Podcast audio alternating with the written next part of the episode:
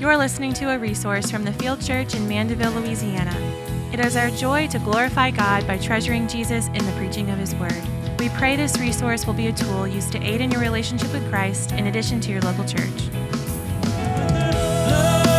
Jesus, nothing but the blood. Nothing but the blood of Jesus,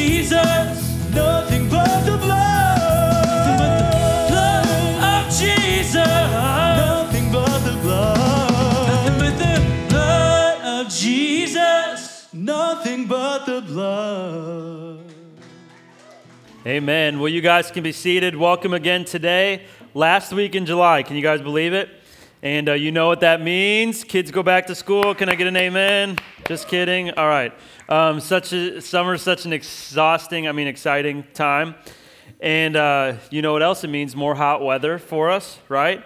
Like our seasons are like, yeah, our seasons are like literally like, uh, okay, I can't wait till the heat of summer's over so that I can experience the heat of fall. I mean, it's going to be awesome, right?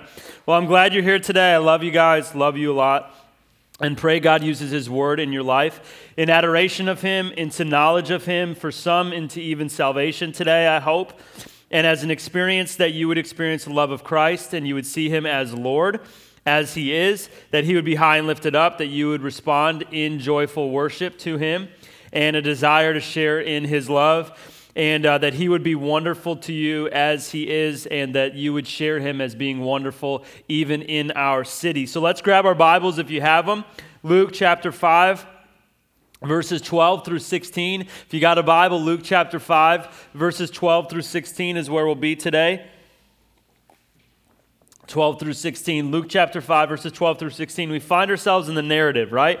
The story, the documentary, the account of the life of Jesus Christ, right? That's what Luke describes as the purpose of, the, of this book in the beginning of the book. Look at Luke 1 1 through 4 up on the screen. And as much as many have undertaken to compile a narrative, of these things that I have that have been accomplished am- am- among us, and just as fro- those who from the beginning were eyewitnesses and ministers of the word have delivered them to us, it seemed good to me. This is Luke writing. Also, having followed all things closely for some time past, to write an orderly account for you, most excellent Theophilus, that you may have certainty concerning the things that you have been taught. That's the purpose, that you would see the account, have certainty of the things of Jesus Christ. We, in retrospect, say, well, no, duh, we know it, right? But man, how good is it for us for a year straight to only be focused on the person and work of Jesus Christ? That's what the Gospels really are, right?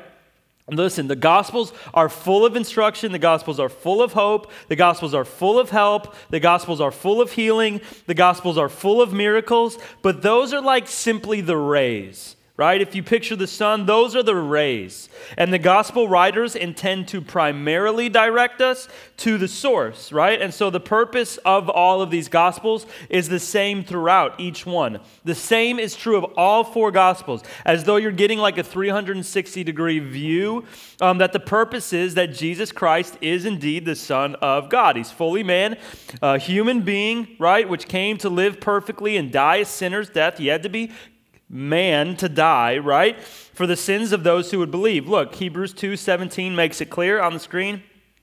Therefore, he had to be made like us, like his brothers in every respect, so that he might become a merciful and faithful high priest in the service of God to make propitiation for the sins of the people. He had to become man. He's fully man, uh, but also he is fully God, always existing as a member of the Trinity. He's holy, he's divine, he's the Son of God. Look at this. Colossians 2 9 tells us, For in him the, full, the whole fullness of deity dwells bodily. Like he is fully God and he is fully man, right? And Jesus himself said it, like you can authenticate yourself. Jesus does all the time. Jesus says himself, John 10 30, I and the Father are one, right? So he's fully God to satisfy the wrath and secure for us righteousness and life. And all throughout Luke so far, listen, he's been establishing the testimony of his humanity while the establishing the testimony of his divinity. He indeed is the Son of God. And you see, listen, here's why it's so important. The law would require that two or three witnesses establish a testimony. Okay, the Jewish law would, would require that two or three witnesses establish a testimony. This is uh, uh, unanimous amongst all scholars that this is part of what Luke is doing. Deuteronomy 19:15 shows us, "Only on the evidence of two witnesses or three witnesses shall a charge be established." Now, this is established in the charge of a crime, but applied to the validity of a testimony. And the people would know this. The people who are reading this gospel would know this truth. It's applied to this validity. They even try to discredit Jesus and his deity using this very same ground right? Yet Jesus one ups the one uppers, right? Check this out John 8, 12 through 18. Again, Jesus spoke to them, saying, I am the light of the world. Whoever follows me will not walk in darkness, but will have the light of light. So the Pharisee said to him, You are bearing witness about yourself. Like, you can't do that. Your testimony is not true.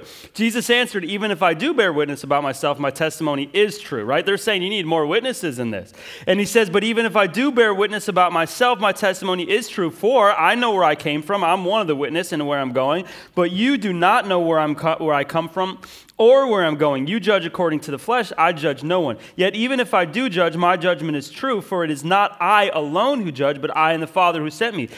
In your law, it is written that the testimony of two people is true. I am the one who bears witness about myself, and the Father who sent me bears witness about me. So he's saying, listen, I mean, listen, they start out by saying, hey, Jesus, uh, you don't have another witness about yourself. And Jesus says, not only do I have another witness, but like, just so you know, it's the infinite one who is the other witness, right? You're calling him a liar, okay? So listen, thus far, Luke has been establishing testimony after testimony of Jesus as the holy, divine Son of God. That's the whole purpose. And Jesus begins to establish his ministry. As he begins to establish his ministry, he is displaying himself to be the Son of God through two main, two main ways his preaching and his works. Okay, those are the two main ways in which he's establishing that. That people would believe. That's the whole point, that people would believe. And in believing, that they would so re- receive eternal life, right? His offer of salvation um, to them. And so in our story today, listen, the work we find Jesus performing today reveals his deity once again, as he's been doing along the way in his ministry. And it reveals his deity in two particular ways. Two particular ways his divine power and his divine mercy. Those are what we're going to see today, right? We've seen incredible things of him authenticating his divinity all across the spectrum in this book. Today, we're going to see it through him in, in his, namely in his divine power and his divine mercy. Two characteristics necessary for this divine Son of God. Two characteristics that will be necessary for him to be the one who's actually able to provide salvation right? Divine power and divine mercy, necessary. If he's the Son of God who's going to provide salvation, if he's the Messiah, if he's the anointed one, he needs to have divine mercy and he needs to have divine power. Once again, for his people to believe that he possesses them as God and for him to offer them for salvation. So in Romans 1:16, look at this. Paul tells us, "For I am not ashamed of the gospel, for it is the what? Power. He's got the power in the gospel, right? There's power in the blood. We got to sing that song, right? For salvation to everyone who believes. For salvation is possible through this man because he has the power to save. They got to know it. They got to see this. And the author of Hebrews in Hebrews 4:15 tells us this. Look, we do not have a high priest who is unable to sympathize with our weaknesses, but one who has been tempted in every respect and is in, uh, um, as we have been and yet is without sin, right? He's got mercy. He's got mercy for us. He knows our frame. He sees our, our, our nature and he's got mercy. Salvation is possible through this man because he has divine mercy and he has divine power. Jesus is showing that he is indeed the divine Messiah, the, the Savior, the full Son of God through his power and his mercy. And listen, this people can find salvation in him. You can find salvation in him because he's the only one who has the full power to save. And he is the one who has the mercy to save. And so, listen, as we dissect this passage, I want to pray that in light of his mercy and power, that you would come to him and find the willingness, the mercy, the grace, the compassion of the Savior who is merciful to save, who is waiting on you to come and to find ultimate healing, ultimate cleansing of all of your sin sickness and all of your shame in Him.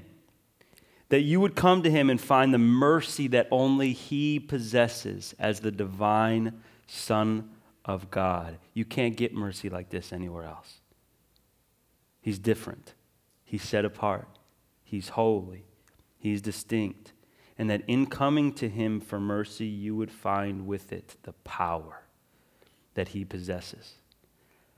The power as the Son of God, ultimately found in who he is, in his also life, his death, his resurrection. Philippians 3:10, you remember Paul says this, that I might know him and what? The power of his resurrection that you would come to know him as the Son of God and only find mercy that he is able to give. But not only mercy, but his ability, his power to break the power of penalty of your sin and shame. And I want to pray also that you would come believing in the Son of God, in this mercy and power, declaring him to be truly God, and in this mercy and power, even maybe find for some of you salvation. But that his power and his mercy, listen, doesn't stop at salvation. For those of you who have experienced his salvation, Here's my prayer for you today, which is many of you in this room, is that you would come to him once again, the divine Son of God, the greater one. And without hesitation, you would come to him and you would cry out to find his willingness, to find his mercy, to find his compassion and to find his power afresh. Listen, to bring healing, to bring cleansing, to bring restoration to the areas of your life that you need it. Listen, we all need restoration in areas of our life. That's not something unique to your particular life. We need it. We're sinful. Right? We, we, God knows our frame. So let me even ask you this question How do you need Jesus to display his power in your life? That doesn't make much of you, that makes much of Him because you need His power to be displayed in your life. It shows Him to be the divine Son of God who is unlike any other, so that you can glorify Him. Oh, that you, listen, would call upon Him to do what only He is able to do in your life. That's what, that's what he calls us to do as he is the Son of God, that you would glorify him as God, the Son of God, as he does it. And let me ask you even another question How do you need Jesus to display his great mercy, his divine mercy in your life? Where do you need his touching hand? Where do you need his willingness to work? Though you're dirty, though you're sick, where do you need his mercy to go beyond anything that you could ever ask for or hope for? To give even full restoration, even in areas that you might not think are possible that your life would glorify Him. Even restoration from all your shame. Let's pray. Let's ask God, His Spirit, to help us see Him as divine, the holy, great one who's got divine mercy, divine power, and that in believing you would specifically come to Him and find this mercy and power, uncommon, divine, greater, surpassing mercy that only He possesses and also in him find holy, distinct, superior, set apart, unhindered ability and power. Let's pray and ask him to, to show us this that we might cry out to this divine Son of God. Let's pray. Father, we come before you, and we know, Jesus, that you possess an ability, a power, a mercy, only characteristic of one who is divine, who is truly God, the Son of God. And you're displaying that today to us. You're displaying it to this people that you truly are divine. You are the Son of God. There is no one like you. You are set apart. You are distinct. You are holy. That they would believe in you and call upon your name as the only one who possesses divine mercy to save and to restore, and is the only one who possesses divine power to save and restore. You are unlike anybody else in every single category. Your holiness defines all of your attributes, it is the defining attribute of your attributes. And so, God, we pray that we would see your holy mercy, and we pray that we would see your holy power, and that we would do nothing but cry out for it and share it with the lost world around us. In Jesus' name, amen. Luke 5, 12 through 16. Y'all ready? Luke 5, 12 through 16. Here we go. While he was in one of the cities, there came a man full of leprosy. And when he saw Jesus, he fell on his face and he begged him, Lord, if you will, you can make me clean. And Jesus stretched out his hand and touched him, saying, I will be clean. And immediately the leprosy left him, and he charged him to tell no one, Go and show yourself to the priest instead, and, and make an offering for your cleansing, as Moses commanded, for proof to them. Excuse me. But now, even more report went out about him and went abroad, and great crowds gathered to hear him and to be healed of their infirmity, uh, infirmities. But Jesus, he withdrew to a desolate place to pray. Listen, Jesus, the Son of God, okay? Last week, the display of his divinity through him being greater, greater teaching, greater work, greater leading and purpose, that you would believe, embrace the greater one. This week, Jesus, Son of God, displayed through his display of divine mercy, divine power, that you would believe. He is set apart. He is the divine Son of God, possessing superior mercy and superior power, that you indeed would call upon him to, def- to, to find this divine mercy and power. So listen, eyes on the text, ready? That you would understand and fall in love with the text. Two displays of divine mercy today two displays of divine power today. Number one, Jesus displays his divine mercy by touching the untouchable. What we see in this passage is that Jesus displays his divine mercy by touching the untouchable. That's what we see. We start out the story today, verse 12. Ready? We see it that while he, who's he? Well, he is Jesus. And while he, verse 12, was in one of the cities. What city? Well, Luke doesn't use precision here in telling us the exact location, but we know back in verse 31 of chapter 4, if you even uh, scale up with your finger, uh, verse 1 of chapter 4, Jesus was in Capernaum, a city of Galilee. In verse 38, we see that he left the synagogue and went to Peter's house, house which was right next door to the synagogue. And he, so he was in the surrounding area, healing others. Then in verse 43, if you go down, he says, I have to leave to preach the good news the kingdom of God to other towns as well. And it tells of him, verse 44, going down to Judea, right? That's quick Bible drill, I know. But that sentence probably jumps ahead when it talks about him being in Judea. How do we know that? It kind of probably just jumps ahead and then backtracks to, to present day reality. Why? Because in chapter 5, verse 1, we see that he's by the, the lake of um, Gennesaret, which AKA is the Sea of Galilee, which is by Galilee, which is still near Capernaum. Okay, so we're, we're kind of going back there. I don't know why Luke is doing this to us, but uh, he's a physician, right? He's not a, a, a geography guy, um, although he knows what's going on here. So he leaves. Listen, he leaves us to assume that as we make our way to verse 12, that Jesus is probably still near Capernaum at this point. Okay, if you know on the map, it's it's north uh, uh, of Jerusalem. It's up that coast, right? And so Luke sees no need to tell us the exact location, but listen, the fact, this is important, that he is in a city is key. And you'll find out why. Okay? So he tells us this for a reason. We know some of the disciples are now with him, right? He doesn't need any backup, but he's got it, right? Because we saw him call the disciples from the last passage. And as we saw them begin to follow him, verse 11, last verse of, of last week, verse 12, there came a man now as Jesus is in this city who's coming to Jesus. And the only description that we get of this man is that he's full of leprosy. It's the only description. There's no name, there's no family lineage. There's only one description of this man that he's full of leprosy. Now, leprosy in biblical times was a name given to various diseases, some curable, some not. But not only was that one category, but the other category was leprosy proper, actual leprosy. In its worst form, it was the most dreaded disease. It was disfiguring. It was fatal. At this time, the only defense for leprosy was quarantine for those who had it. Isolation, away from others, separation, segregation. The law stated, look at this in Leviticus 13 46, he shall remain unclean as long as he has the disease. He is unclean. He shall live alone. His dwelling shall be outside the camp, the law of God for Jews.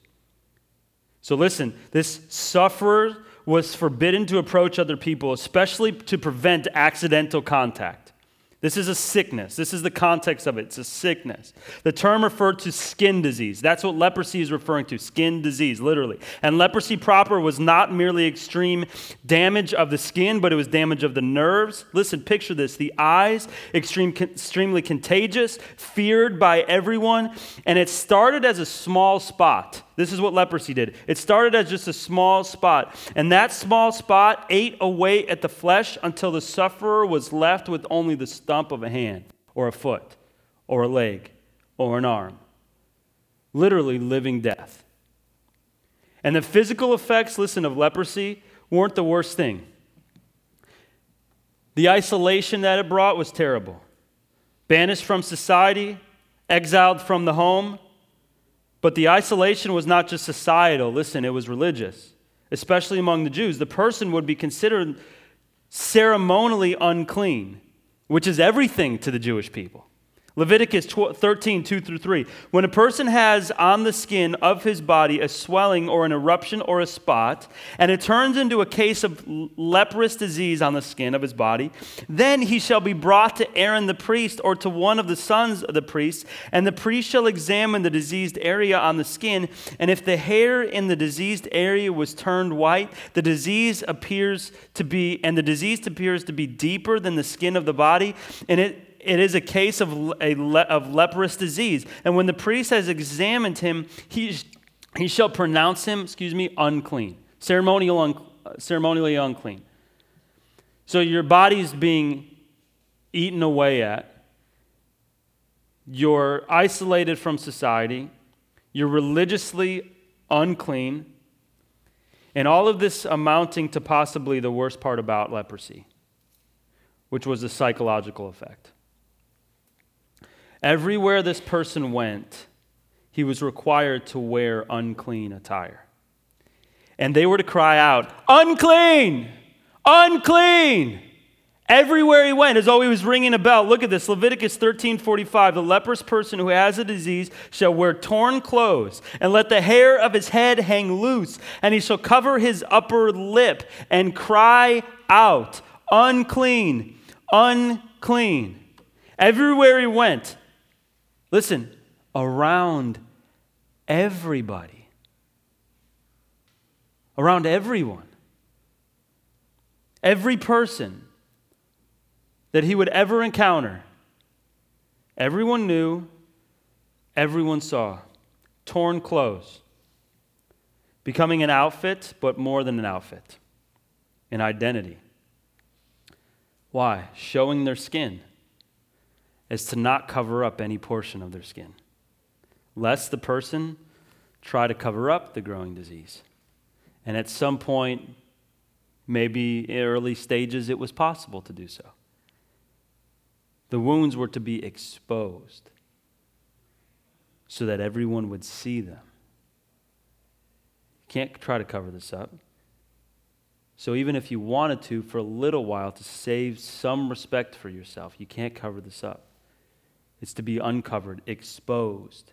The most shameful part of it, not even capable of being hidden.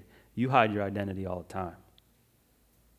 This man never could hide it.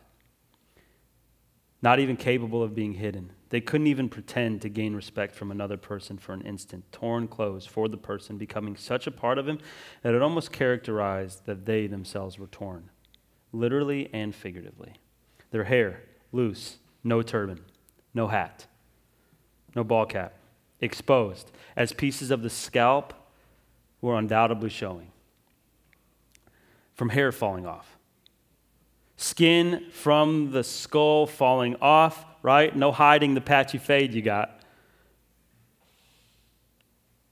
Being covered, unclean everywhere he went, unclean, unclean. Hair falling out, hair loose, scalp coming off, body eaten away, torn clothes, exposed. Everywhere he went, constantly telling others and telling himself the bleak truth about who he was. Talk about like preaching to yourself, right? Probably saying it so often that the one who really hated hearing it was probably himself. Right? He was the person saying it, and he was saying it about himself, making his own stomach hurt probably every time he said it from hearing his own voice, defining his own identity out loud, unclean. And he was sick in mind as well as in the body. The attitude towards a leprous person was different. It was associated with shame and horror. In some mysterious way, a sense of guilt. Although innocent, right?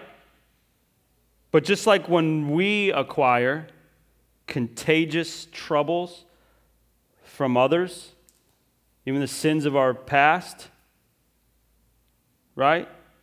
A sense of self guilt still comes, although maybe we're innocent of contracting it. Shunned, despised, many taking their own lives, hated by other and being hated oneself. You get the picture. And Luke, the physician, is fitting that the only, he's the only gospel writer that says that this man, verse 12, back to it, is full of leprosy. A medical term, right? Medical term. Can't get more full than full, right? When you're full, you're full. Worst case, most extreme, furthest along, an advanced case. Disease, irreversible. So everyone thought. And this man comes into the city. Listen, they were to remain outside, remember? Outside the camp. Luke tells us intentionally, although vaguely, that Jesus is in the city. Purposefully. Remember this? And perhaps the reason for the vagueness of this, which city are you in, is so the emphasis wouldn't be on the specific city or its societal or political situation at the time, but instead that the reader would simply notice Jesus is not on the outskirts. He is in the city, and the man full of leprosy comes into the city. This is to, to show us the most important thing is not what city he's in, because you would think, oh, Capernaum, okay, let me think about what's going on in Capernaum at the time. Here are the issues, here are the political issues, the societal issues. Let me focus on that. The emphasis is not that. The emphasis is simply that he's in the city. And the man full of leprosy comes into the city to Jesus, showing his belief in who Jesus is, or at least because he's willing to break the law with what he's capable of doing. He comes and he's showing his desperation, right, by coming inside the city. He is so desperate that he's willing to be accursed, accused, in order to get to Jesus. And what Jesus is about to do, showing he doesn't emphasize the law here, but in the covenant, the law of love would overcome, outwork the work of the law. And when he sees Jesus, verse 12, he falls on his face, listen, prostrating himself before him to speak to him, knowing his unworthiness, Jesus' worthiness to cry out, to beg, it says, verse 12. The unclean man makes a desperate request, and he says, Lord, verse 12, supernatural master of all. I got a request. I'm begging you. If you will, make me clean. And really, what he says in the passage is, if you will, you can make me clean. More of a declaration than even really a question. Notice that? More of a declaration than a question. Because the declaration was the most important piece. You, only you, have the power to make me clean. That was the declaration. In every way possible sickness, mental health, societally, religiously. Notice, he doesn't even say heal me, he says, You can make me clean. This is not just for healing. Or else he would say, You can heal me. He's saying, Jesus, you can make me clean. That incorporates all of the ways in which he was unclean. His mercy is far beyond a simple healing, it can extend into every recess of a man's life. If you will, if you would be so merciful, Jesus, if your mercy would extend to me, yes, even to me. I love the song, Pass Me Not, O Gentle Savior. Hear my humble cry. And in verse 13, Jesus responds here. And he shows one of the main points of this section, section. Jesus reaches out his hand, his holy hand, just imagine, and he touches him. Here, here, we find the main point of this. Jesus, he is not like any other. He is not normal. He is greater. He is divine. He is different. He is something else. He is set apart. He is holy. He is the Son of God, displayed in the fact that his love is superior. Jesus is displaying his superior mercy here as a testimony to his divinity. This touching is the key to this passage, to the key to this section. Because he's healed many people up until this point, displaying his divinity through healing. Like, what's different about this place? Well, this time the testimony of he uh, of what he does comes from a place that he is superior in his mercy. He's further reaching in his mercy, shown simply yet profoundly by the touch. That's the emphasis of this passage. That's where we see that he is not showing his ability to heal once again, although he can do it and he will show his power into it. In touching, he is showing his mercy. That's the profound main issue of this section.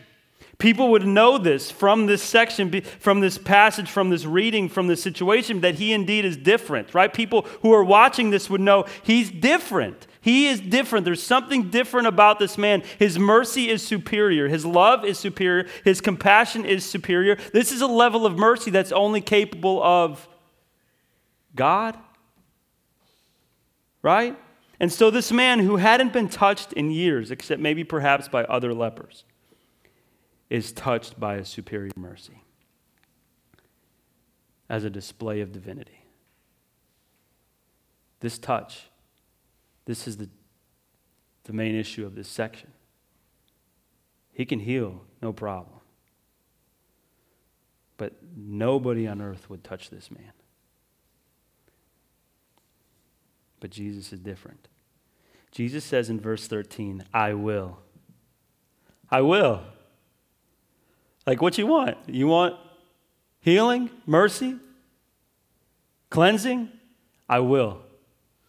Mercy. Be cleaned. Not healed, clean. As we'll see Jesus give full restoration in a moment. The, the man, desperate, despised, unclean, shameful, as good as dead. Jesus willing, cleansing, touching. Jesus' divine mercy is displayed in this passage, showing him to be unlike anyone else. And I wonder, as we see this section, where in your life do you need such a mercy?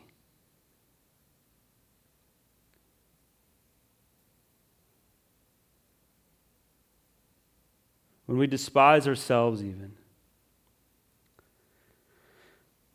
When our hearts are filled, of, filled with sin and shame, remember, let us remember that. In spite of all of it, Christ's hand is still stretched out. It's still stretched out. He is set apart. His mercy is set apart. Cry out to the Son of God. You don't define His mercy, neither do your limitations. Salvation wouldn't be possible without his great compassion and mercy, and it is. And if salvation, how much more his work in your life? He's willing. But this picture is not only of divine mercy, it's also of divine power. Divine power, right? The perfect combination for a dependent people upon God. The second thing we see, the first thing we see, Jesus displays his divine mercy by touching the untouchable. Second thing that we see is Jesus displays his divine power by healing the unhealable. Jesus displays his divine power by healing the unhealable. As a divine Son of God, listen, as we move on, we've walked through verse 12, 13, we're going to walk through them once again. As a divine Son of God, Jesus' mercy is not without power to accomplish what his love sets out to do. So his love sets out to do something in his mercy, and yet his power backs it up, right? It's undeniable. Jesus is dealing with the unhealable here, incurable right? Irrepressible, fatal. In society, in this category of sickness, there is no more powerful disease. No more, listen, powerful disease. No more powerful. To these people, the divine display of power is unmistakable. He is the Son of God. One may say, well, listen, with modern medicine, we cured it. Why is he so powerful? Right? We did it with modern medicine. Well, we're not divine. God made the resources for us to use medicine, so there's still power behind even him creating what he did for modern medicine. But Jesus doesn't use powers outside himself to heal this man. Think about this. Jesus doesn't use divine powers outside of himself to heal this man. He uses powers within himself. All the great things that he needs, that he is, is in himself. All he needs is he, himself, and him. That's it. Verse 12, look at it. The man declares this power, he declares it for us. You can. You are able. You have the power. Jesus touches, unnecessary for cleansing. Listen, this is unnecessary. That's how we know that the point of this touching is mercy. It's not the means by which Jesus healed because Jesus doesn't need to touch anybody to heal right? We know that throughout all the Gospels. In fact, Jesus doesn't even need to be anywhere near the sick. Look at this Matthew 8, 6 through 8, verse 13. Lord, my servant is lying paralyzed at home, suffering terribly. And he said to him, I will come to heal him. But the centurion replied, Lord, I'm not worthy to have you come under my roof, right? I got a messy home. But only say the word, and my servant will be healed. And he said, Go, right? Let it be done for you as you have believed. And the servant was healed at the very moment. So listen, in display of his full power, Jesus said, verse 13, be clean. And at his word, immediately, the powerful disease rendered powerless. See that in verse 13. And at his word, immediately, the powerful disease that's been rendered powerless displays his divine mercy at divine power at his word. Power, listen, that can only be attributed to God. God Himself, who, just like in the beginning, look at this Genesis 1 3, right? And God said. And what happened? I mean, what didn't happen, right? Everything with His Word. These people know it. God is the one who speaks and makes things happen, not a person. Jesus is the Son of God, displaying through His divine power. And listen, church, I wonder how you need the Son of God to display his divine power in your life.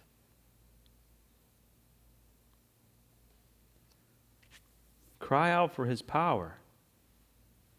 Believe in him who is holy and set apart. Glorify him as the Son of God.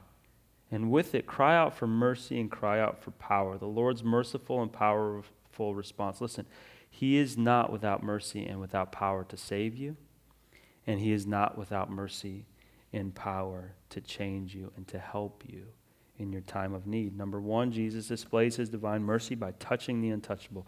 Number two, Jesus displays his divine power by healing the unhealable. We learn that from verses 12 through 13, where it said, While he was in one of the cities, we talked about that. There came a man full of leprosy. We talked about that. When he saw Jesus, he fell on his face and begged him. We talked about that. He calls him Lord. We talked about that. If you will, right? You can make me clean, this declaration. And Jesus stretches out his hand and he touches him. We talked about this, saying, I will be clean. And immediately the leprosy left him. Now, as we move to verses 14 through 15, we see one more mercy, one more power display. Number three, Jesus displays his mercy by restoring the unrestorable. I think I made up words for this. Uh, for these points, but back to mercy. Look at this. As we finish this out, Jesus doesn't only display his divine mercy through his willingness, through his touching, and through his healing of this clean man, but he does so in full restoration of this man. He does so by extending further into recesses of this man's life and heart that would go even further than people would expect, than you could even think is possible. He does so by offering full restoration to this man, right? Full restoration, not just healing, cleansing, complete cleansing. Okay, verse 14. Jesus charges this man to tell no one. It's unclear why, but we know from he from his other times with other people, even commands the demoniacs, right? That we've seen in the previous weeks to do the same. Jesus is strategic about revealing his identity right? He's strategic about it, right? We've seen this in the previous weeks, right? Him do the same thing, perhaps even to prevent mere like popular enthusiasm from people, which shows, listen, that Jesus doesn't just value, or do, Jesus really doesn't value at all, um, the crowds. He values winning more disciples, right? Jesus shows us that he is about winning true disciples. He is not about the crowds, right? That's clear. Let me make a few stout, real disciples. I'm not going to worry about the crowds. Jesus was not too interested in those who wanted the products, but not the person. Instead, Jesus is displaying his even, and even in his own uh, perfection in his humanity, that he abides by this law, showing that God is at work in Jesus, and commanding the man this, right? To show himself to the priest. Verse 14. Look at it and make an offering for his cleansing, as Moses commanded, for proof to them and to others.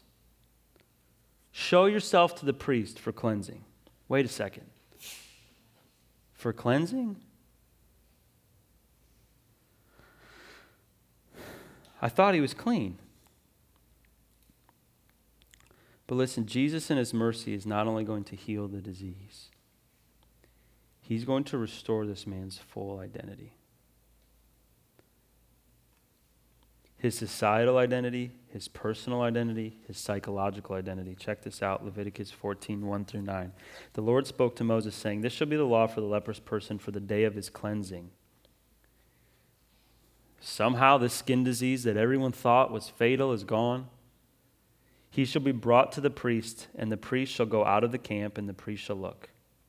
Then, if the case of leprous disease is healed in the leprous person, the priest shall command them to take for him he who is to be cleansed to live uh, two live clean birds and cedar wood and scarlet and yarn and hyssop. And the priest shall command them to kill one of the birds, an earthenware vessel over fresh water. He shall take the live bird with the cedar wood. This is the, the, this is the sacrifice. And the scarlet yarn and the hyssop, and dip them and the live bird in the blood of the bird that was killed over the fresh water. And then he shall sprinkle it seven times on him who is to be cleansed from the leprous disease. Then he shall pronounce him clean and shall let the living bird go into the open field. The bird gets to go, right? And he who is to be who is to be cleansed shall wash his clothes, shave off all of his hair, bathe himself in water, and he shall be clean. And after that may he may come into the camp, but live outside the tent for seven days. And on the seventh day he shall shave off his hair from his head his beard, and his eyebrows, he might look funny, right? But he shall shave off all of his hair and then wash his clothes and bathe his body in water, and then he shall be clean. Listen, Jesus is showing his perfect humanity, is abiding by the law, upholding it, fulfilling his responsibility, and telling this man what to do.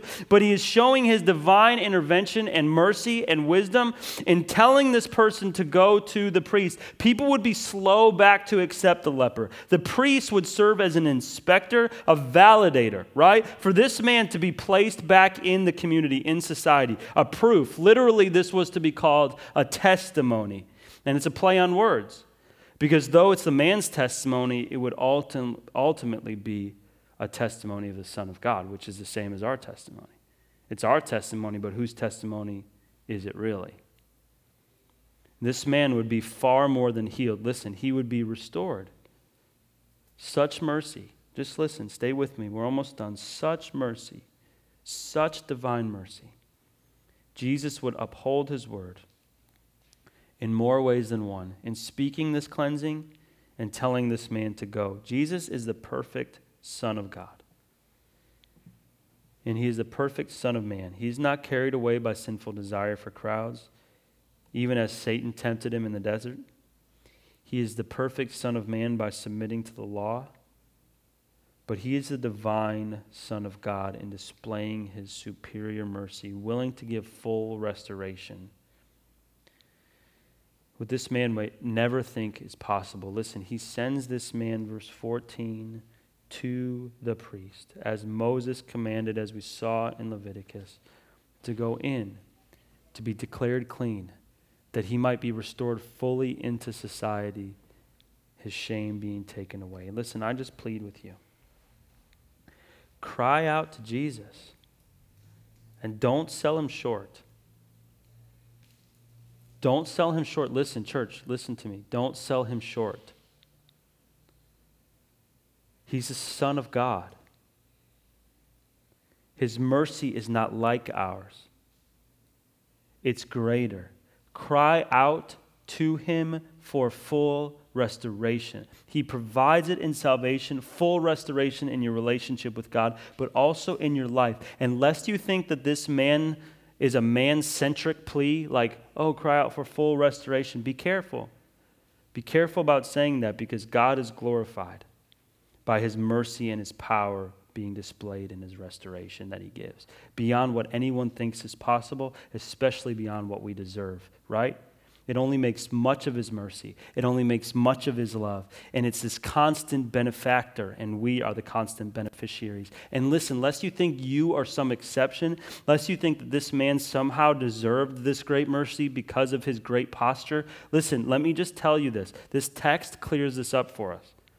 If you think like, oh, this man, he somehow deserved this because he came, he prostrated himself on the ground. This man is more worthy of the mercy than I would be, of this mercy to be healed, to be cleansed, and even to be brought even to the extension of being fully restored. Like this man is somehow greater. Listen, the text clears that up for us fully because as we make our way through this 14 and 15 verse, listen, here's what happens. Look at what happens.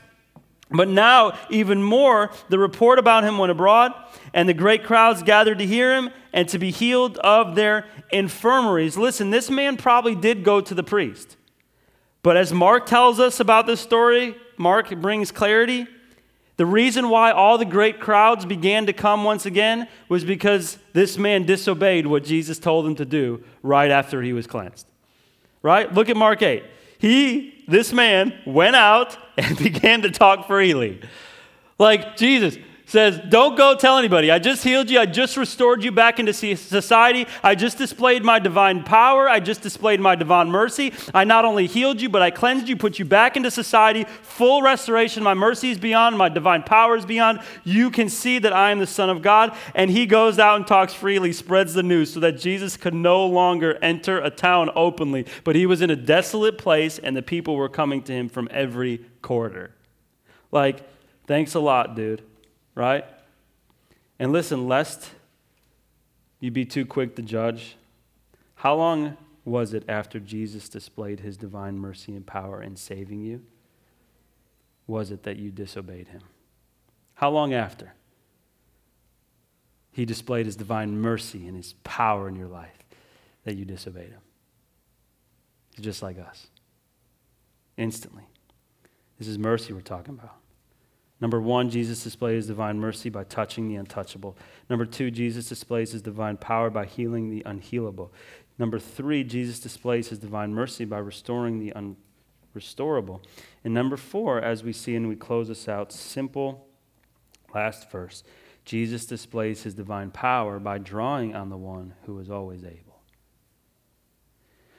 He displays divine power by drawing on the one who is always, constantly, 100% of the time able.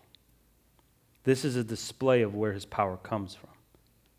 Last verse, although simple, shows even more of his divine power. Look at this.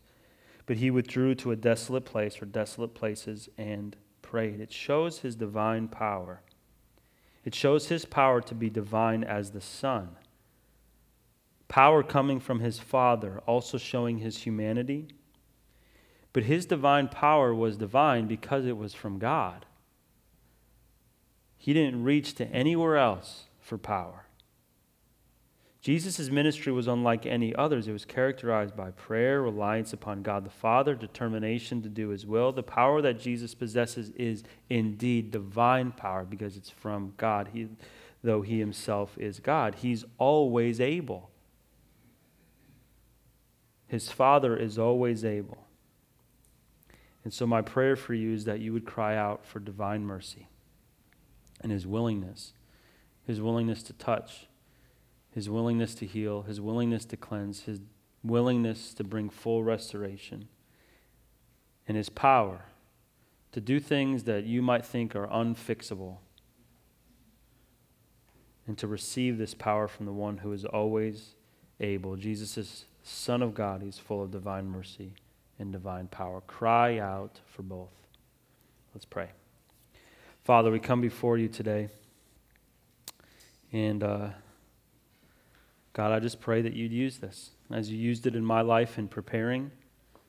I pray, God, that we would be a people who cry out for the mercy that only you can give. We would cry out for the power that only you possess, because you are the divine Son of God. This only shows us more of who you are, and we love you for it.